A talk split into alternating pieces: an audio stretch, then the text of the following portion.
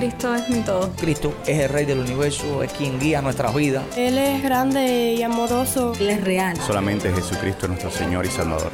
Es mi guía quien me fortalece. En Cristo Jesús hay esperanza, hay paz. Y nuestro Dios es un Dios de rescate. Estás escuchando a El Faro de Redención. Cristo desde toda la Biblia para toda Cuba y para todo el mundo.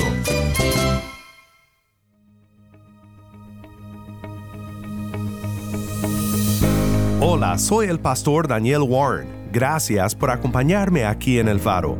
En esta semana, como solemos hacer aquí en El Faro, compartimos predicaciones desde Cuba. Para presentar nuestra predicación del día de hoy, vamos con nuestro productor ejecutivo, Moisés Luna. Gracias, Dan. Hoy vamos con nuestro hermano Reinier Pantoja de la Iglesia Nueva Vida Nuevo Vedado. Reinier recuerda a la iglesia de la bendición de participar en el Evangelio con sus ofrendas.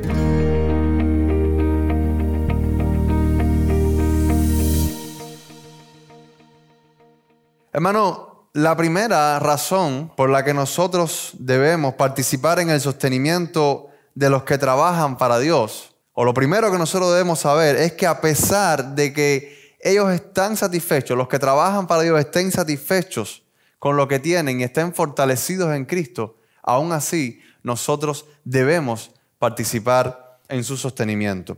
Hermano, el apóstol Pablo comienza esta porción en el versículo 10 mostrando su regocijo porque ellos revivieron su interés por él. Y aclara que no lo habían dejado de sentir, sino que les había faltado la oportunidad para manifestarlo. Ellos expresaron este interés en forma de dinero, el cual mandaron por medio de Epafrodito, quien se piensa que fue el pastor de la iglesia de Filipos. El por qué Pablo se regocija en que ellos hayan mostrado interés por él, no lo dice en estos primeros versículos, pero sí aclara que no les está diciendo esto porque él tenga necesidad. Aclara que no necesita nada porque ha aprendido a estar satisfecho con lo que tiene. Él ha sido entrenado a través de muchas situaciones límites. Él sabe lo que es tener hambre, sabe lo que es estar saciado, sabe lo que es tener escasez, sabe lo que es tener abundancia. Vamos a ver algunos detalles que el, apóstol nos muestra en su segunda epístola a los Corintios en el capítulo 11, versículo 23 a 27, para entender un poco más cuáles son estas situaciones límites de las, que, de las que, han, que han curtido a Pablo. ¿De qué él está hablando cuando dice estas cosas? Dice así, en trabajos mucho más, en cárceles mucho más, en azotes más severamente, en peligro de muerte muchas veces. De los judíos, cinco veces recibí 40 azotes menos uno. Tres veces fui azotado con vara, una vez apedreado, tres veces fui náufrago, una noche y un día he estado en lo profundo, en viajes frecuentemente, en peligros de ríos, en peligros de ladrones, en peligros de los de mi nación, en peligros de gentiles, peligros en la ciudad, peligros en el desierto, peligros en el mar, peligros entre falsos hermanos, en trabajos y fatiga, en noches en vela muchas veces, en hambre y sed, en ayuno repetidamente en frío y desnudez. Un hombre que ha vivido todas estas cosas ha sido entrenado. Un hombre que ha estado en alta mar, un hombre que ha naufragado, un hombre que ha estado preso, sabe lo que es tener poco. Él, sabe lo que está diciendo. Pablo no está eh, haciendo poesía ni imaginándose las cosas. Él lo ha vivido en su propia carne y sabe lo que es pasar por todas estas situaciones. Por eso nosotros podemos creerle cuando él dice que él está entrenado. Cuando él dice que él ha aprendido en medio de todas estas circunstancias. Sin embargo, Él no muestra una actitud de pesar, sino de satisfacción. Muestra lo que los teólogos han llamado el contentamiento cristiano.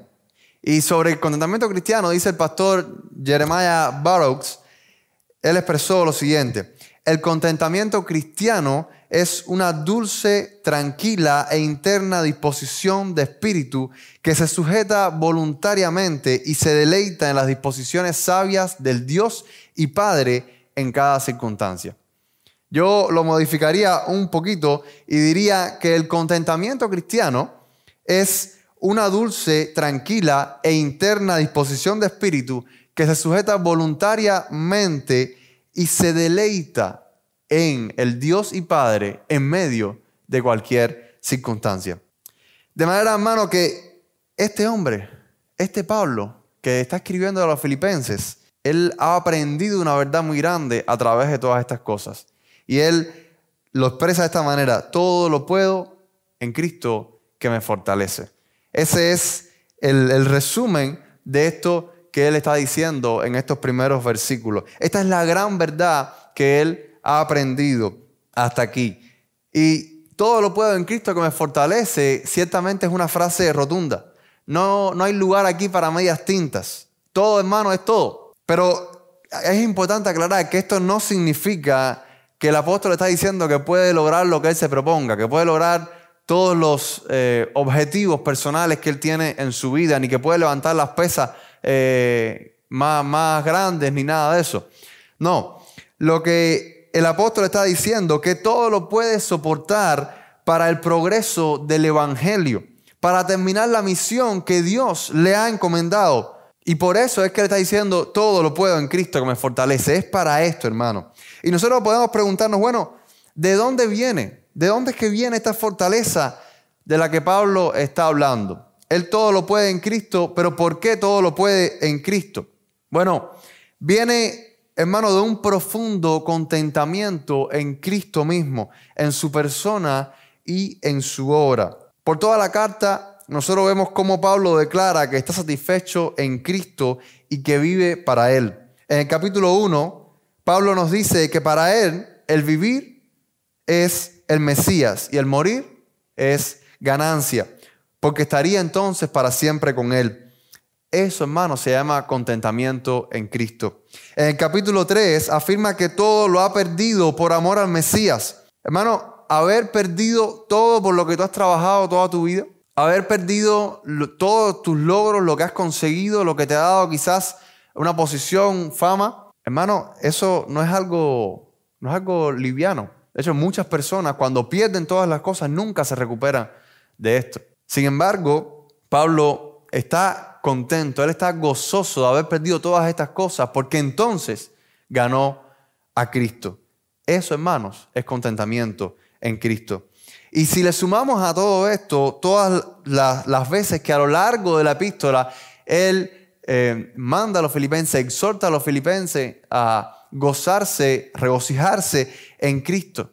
Hermano, eso es una muestra de contentamiento en Cristo. Es por eso que Él puede estar satisfecho en esa situación, porque Él está satisfecho en Cristo. No importa la situación, no importa cómo cambie la situación, Cristo siempre está conmigo.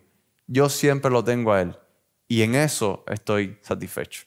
Mano, esto nos ayuda a entender por qué muchas veces no estamos satisfechos nosotros en medio de circunstancias mucho menos difíciles. Es porque no estamos satisfechos en Cristo porque no lo estamos apreciando a Él realmente. Estamos insatisfechos porque queremos comer, como ejemplo, queremos comer carne todos los días. Y cuando no lo tengo, entonces estoy insatisfecho. Queremos tener tal o más cual ropa. Queremos ir a este o a aquel lugar.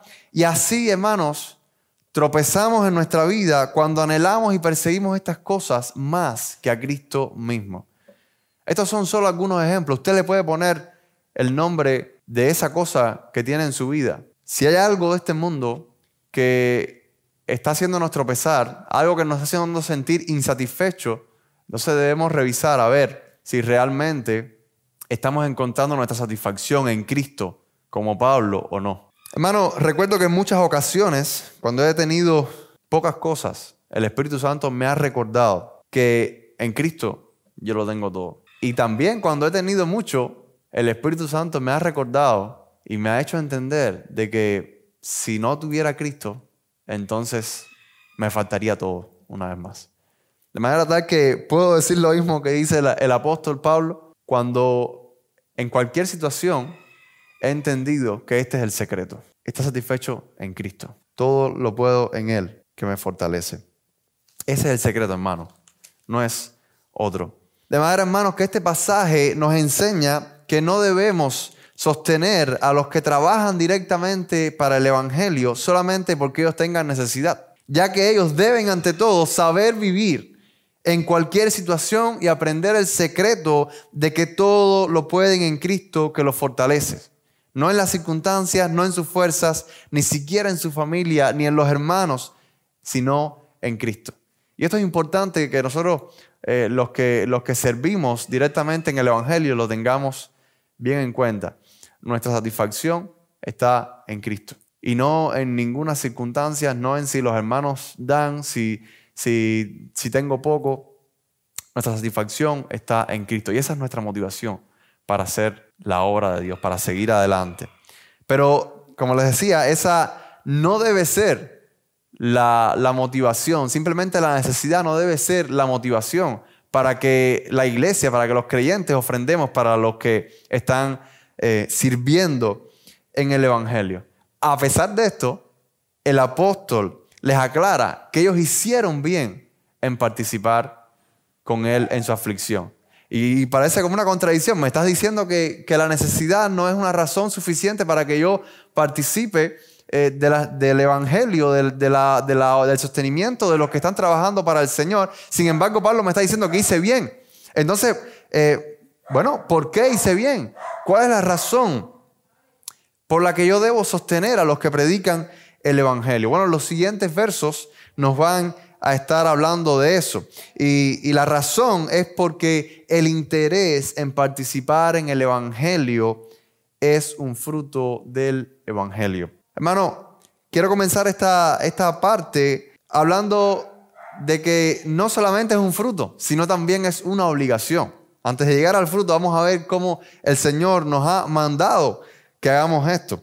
Por ejemplo, el apóstol Pablo, en, su epístola primera a Timoteo, capítulo 5, versículo 18, dice que digno es el obrero de su salario. Y también en primera a los Corintios, capítulo 9, versos del 6 al 14, él explica muy bien este tema y dice, o solo yo y Bernabé no tenemos derecho a no trabajar. ¿Quién militó jamás a sus propias expensas? ¿Quién planta una viña y no come de su fruto? ¿O quién apacienta un rebaño y no se alimenta de la leche del rebaño? ¿Acaso digo esto según el hombre? ¿O no dice también estas cosas la ley? Porque en la ley de Moisés está escrito, no pondrás bozal al buey que trilla. ¿Le preocupan a Dios los bueyes? o lo dicen precisamente por nosotros? Pues fue escrito por causa de nosotros, porque con esperanza debe arar el que ara y con esperanza de tener su parte el que trilla. Si nosotros sembramos entre vosotros lo espiritual, ¿será mucho si cosechamos de vosotros lo material? ¿No sabéis que los que trabajan en las cosas sagradas comen del santuario y los que sirven al altar participan del altar? Así también ordenó el Señor a los que proclaman el Evangelio que vivan del Evangelio. De manera, hermanos, que según estos versículos del apóstol Pablo y otros que aparecen en la Escritura, nosotros podemos entender que es un deber cristiano sostener a los que predican el Evangelio, sostener a los que trabajan directamente con el Evangelio. Es nuestra responsabilidad como creyentes, no es de los no creyentes. Imagínense ustedes si vamos a dejarle a los no creyentes el sostenimiento de, nuestros hermanos, de los que nos sirven a nosotros. Es nuestra responsabilidad, hermano. Quizás a quien puede decir, bueno, Dios mismo se encargará de suplirle. Yo le respondería, seguro, Dios se encargará de suplirle mayormente mediante nosotros, dándonos así la oportunidad de participar en el Evangelio, dándoles aquello que lo predican. De esta manera ellos recibirían para sus necesidades y nosotros entonces abundaríamos en fruto del Evangelio. Y este es el punto en el que estamos del sermón, que el interés en participar en el Evangelio es un fruto del Evangelio. Este era, hermano, el deseo de Pablo cuando les dice en el capítulo 1 que quería que su amor abundara más y más para que estuvieran llenos de frutos de justicia. Cuando el Evangelio viene a la vida de los creyentes, nos da un amor tal, porque todos lo conozcan, que entonces nosotros ponemos todas nuestras cosas al servicio del Señor y de los que predican su mensaje, para entonces hacer que todas, todas aquellas personas que, que no lo conocen, bueno, lo puedan conocer y puedan oír de Él. Hermano, ponemos todas las cosas, nuestro tiempo, nuestro esfuerzo, nuestra inteligencia, nuestra familia, nuestra casa, todas las cosas las ponemos al servicio del Señor. Y también nuestro dinero. El dinero no es algo que se escapa de, esa entrega al Señor. Esto también, hermanos, podemos verlo en lo que el Señor dijo ahí en, en Mateo capítulo 6, versículo 19 al 21. No acumuléis tesoros en la tierra donde la polilla y el orín corrompen y donde los ladrones irrumpen y hurtan, sino acumulados tesoros en el cielo donde ni la polilla ni el orín corrompen y donde ladrones no minan ni hurtan. Porque donde está tu tesoro, ahí estará también tu corazón. Hermano, si tu tesoro es el Evangelio, entonces tú vas a dar para que el Evangelio crezca y sea escuchado. Es algo sencillo. Si nuestro tesoro es el Evangelio, entonces ofrendemos para aquellos que predican el Evangelio, para que los que no lo conocen puedan conocerlo. Hermano, esto también fue lo que hizo que los hermanos vendieran sus propiedades y trajeran el dinero a los pies de los apóstoles, según Hechos 4, versículos 32 al 35. Esto fue lo mismo también que hicieron Timoteo y Epafrodito con Pablo, sirviéndole en todas las cosas. Esto fue lo que hizo Cristo, dándose a sí mismo en rescate por nosotros, como nos cuenta el capítulo 2 de esta epístola. Y esto fue lo que hicieron los filipenses desde que Pablo salió de Macedonia para predicar el Evangelio a otros lugares. Fue un resultado del Evangelio en sus vidas. Ellos hicieron lo que ninguna otra iglesia hizo. Tanto que en más de una ocasión le enviaron dinero a Tesalónica para sus necesidades. Ellos habían visto, hermanos, que Pablo era un hombre que hacía la obra de Dios y entonces decidieron apoyarlo. Pero no solamente a Pablo, sino también su generosidad se manifestó con los demás creyentes. Específicamente en 2 Corintios 8, versículos 1 al 5, nos da detalles abundantes sobre el corazón y la actitud de los filipenses. Dice, dice ahí, ahora bien hermanos, os hacemos saber la gracia de Dios dada en las iglesias de Macedonia, que en medio de la gran aflicción con que han sido probados, la abundancia de su gozo y su extrema pobreza abundaron en la riqueza de su generosidad. Pues doy testimonio de que espontáneamente dieron según su capacidad y aún por encima de su capacidad, suplicándonos con muchos ruegos que les concediéramos la gracia de participar en este servicio a los santos. Y superando lo que esperábamos, se dieron primeramente ellos mismos al Señor y a nosotros por voluntad de Dios. Usted puede ver el corazón de los filipenses. Ellos no dieron lo que les sobraba, ellos no dieron porque, porque tenían abundancia, ellos dieron en medio de profunda aflicción. Ellos dieron en medio de necesidad. Y aún dice el apóstol que ellos suplicaron que les dejaran participar en este servicio para los santos. Mano, de manera que nosotros podemos ver aquí cómo este fruto del Evangelio, esta generosidad que, que produce el Evangelio, estaba siendo vista en los filipenses. Esto es lo mismo de lo que está hablando la epístola, en el interés de los de los demás por encima del interés en lo nuestro. Es un interés en que el Evangelio sea extendido. Es un interés en proveer para aquellos que están en Cristo. Hermano, esto es un fruto que abunda en la cuenta de los que lo poseen. Qué bueno cuando nosotros vemos hermanos así. Qué bueno cuando nosotros vemos personas que están siempre compartiendo de lo que tienen. Sea poco, sea mucho. Tengamos sabiduría para usar nuestros bienes. Les invito a que reflexionemos. ¿Para qué estoy trabajando tanto?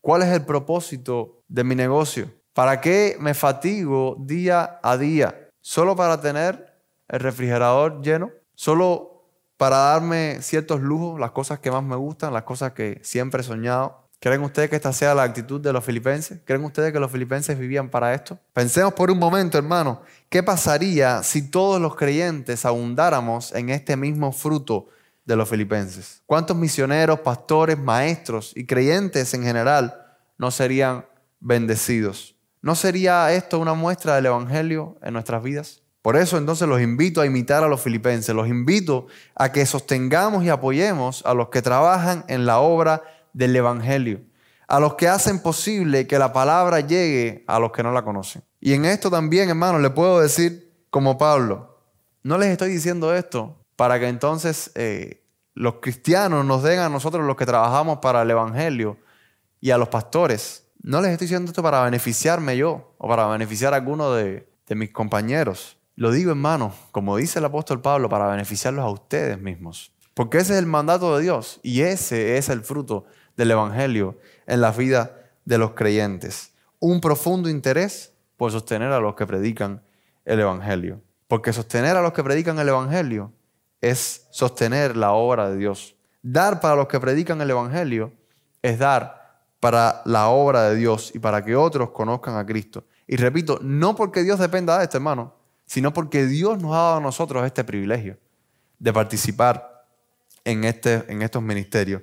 Por tanto, si tú eres un hermano que te interesa apoyar a los que predican el Evangelio y ya lo has hecho, entonces te animo a que abundes en esto más y más. No te detengas, sigue haciéndolo.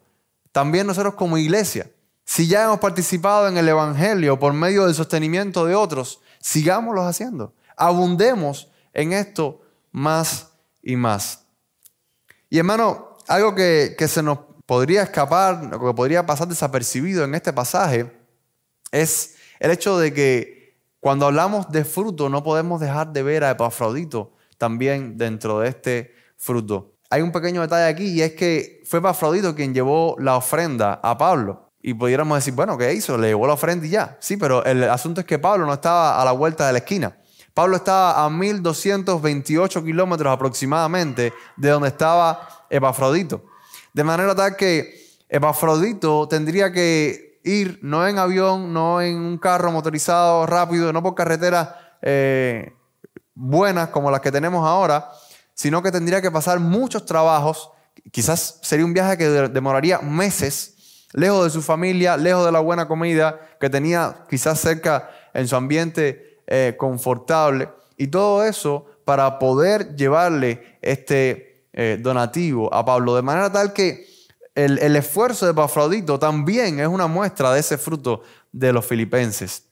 Y es algo que no podemos dejar eh, pasar inadvertido. Y así, hermanos, llegamos al tercer punto de nuestro pasaje. Y bueno, ¿por qué debemos participar en el Evangelio, en el sostenimiento de los que anuncian el Evangelio? Porque esto agrada a Dios, quien suple para las necesidades de los que lo hacen. Ya en esta porción final vemos que no debemos participar en el sostenimiento de los que trabajan al Evangelio solamente porque es un fruto, sino porque esto es algo que, que agrada a Dios, esto es algo que complace a Dios. Y quiero llamar la atención sobre algo que nos dice el pasaje, y es que Pablo afirma que tiene abundancia. Pablo dice que está lleno con lo que, ellos, con lo que recibió de ellos. Y ojo con esto, aunque los hermanos estén satisfechos en Cristo, aunque ellos estén gozosos en el Señor, no significan que no tienen necesidades. Por eso es tan importante que también nosotros contribuyamos con nuestras ofrendas para ellos. Podemos ver aquí también, hermanos, que Pablo usa una terminología del Antiguo Testamento para describir la calidad de la ofrenda que ellos habían enviado.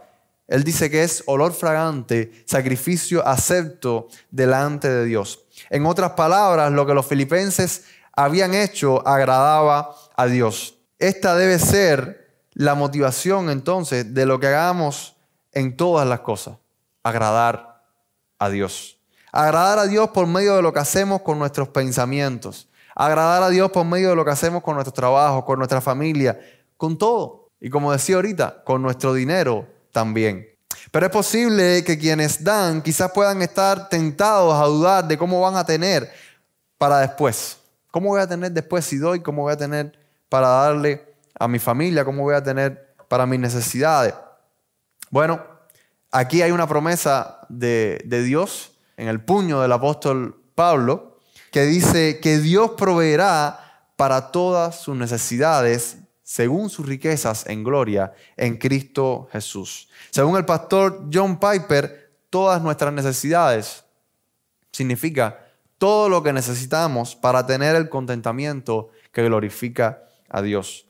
No nos dice, hermano, que Dios proveerá para todos nuestros antojos, ni nuestros sueños en este mundo, sino que Él proveerá todas aquellas cosas que nosotros necesitamos para encontrar satisfacción en Dios. Sin embargo, su motivación, la motivación de los filipenses, no era ni debía ser dar para que Dios les retribuyera a ellos. De hecho, eso es todo lo contrario de la virtud cristiana del dar desinteresadamente, sino que ellos debían dar para glorificar a Dios. A veces nosotros escuchamos por ahí que, que da porque Dios te va a dar más, entonces la gente se motiva eh, a dar porque es como un negocio, ¿no? Pero eso no es lo que el apóstol está diciendo acá y no debemos nosotros interpretarlo así. Al contrario, ellos estaban dando desinteresadamente. Y entonces Dios, en, respuesta a esa virtud, a ese fruto, le iba a también proveer para sus necesidades. Es importante, hermano, aclarar que esto implica una mentalidad centrada en Dios. Nosotros, a menos que tengamos una mentalidad centrada en Dios y en sus propósitos por medio del Evangelio, no podremos hacer esto. En el capítulo número uno, vemos atrás de nuevo, vemos que Pablo se regocija en que aún por medio de sus prisiones el Evangelio ha progresado y de que por medio de su muerte o de su vida el Mesías sería glorificado. Esta es una mentalidad centrada en el Evangelio. Tanto Pablo, quien había atravesado las circunstancias más difíciles para llevar la verdad de Dios a los que no la conocían, como los filipenses, quienes habían dado en medio de su necesidad en más de una ocasión, ellos tenían esta mentalidad. Ellos no estaban buscando tener lo último, hermanos, en sus casas. Ellos no estaban buscando disfrutar de las mejores vacaciones en el lugar exótico. Ellos estaban viviendo con el propósito de extender el Evangelio de Cristo. El uno yendo a predicarlo y los otros dando para sostener a este que predica.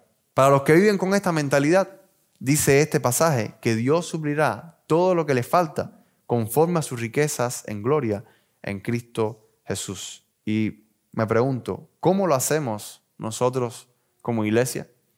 ¿Cómo lo haces tú en tu vida personal? Por último, hermanos, vemos que el esfuerzo de los filipenses y de Pablo estaba dando fruto.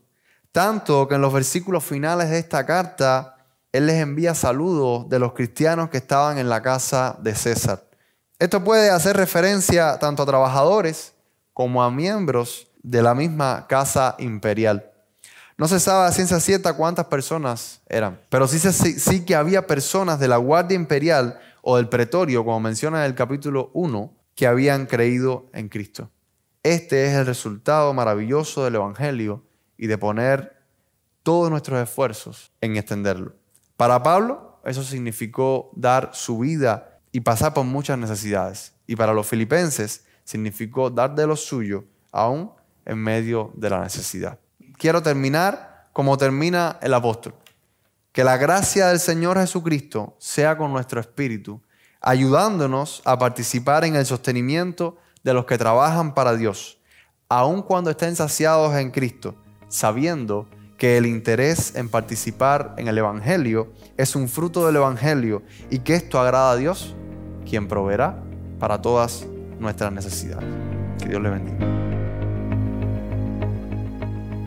Soy el pastor Daniel Warren. Te invito a que me acompañes mañana en esta serie Predicaciones desde Cuba.